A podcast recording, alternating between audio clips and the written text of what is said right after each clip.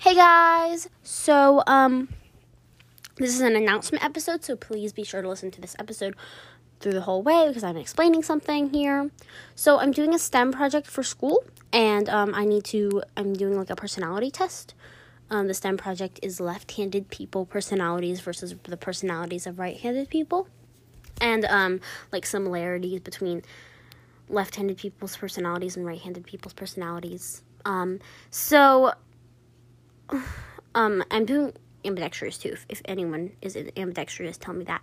Um, but yes, so I am having. I will put the personality test link in the description. So what I want you to do is take the test, please, um, and then email me um, your results because I don't like get them. It's not hooked up to like an account or anything. So email me your results and tell me um, if you are left handed, right handed, or ambidextrous, because that would be really helpful to my project. Um, I especially need left handed and ambidextrous people right there. I am a lefty myself, but uh, right handed people, I do need um, some right handed people. So, anyways, please take the test, especially if you're left handed or ambidextrous. Um, anyways, uh, thanks, guys, and yeah, have a good day.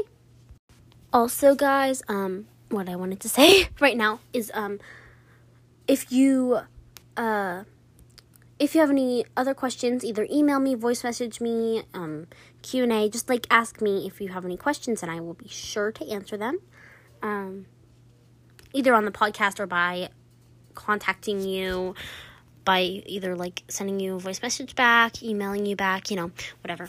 Anyways, some people are not allowed to email other people, but email is the best way of results for me to get because email is just really helpful and I don't, I don't know. I email is definitely the best way for me to get results back because you can send a picture or you can actually say the results like just an email is really good. So anyways,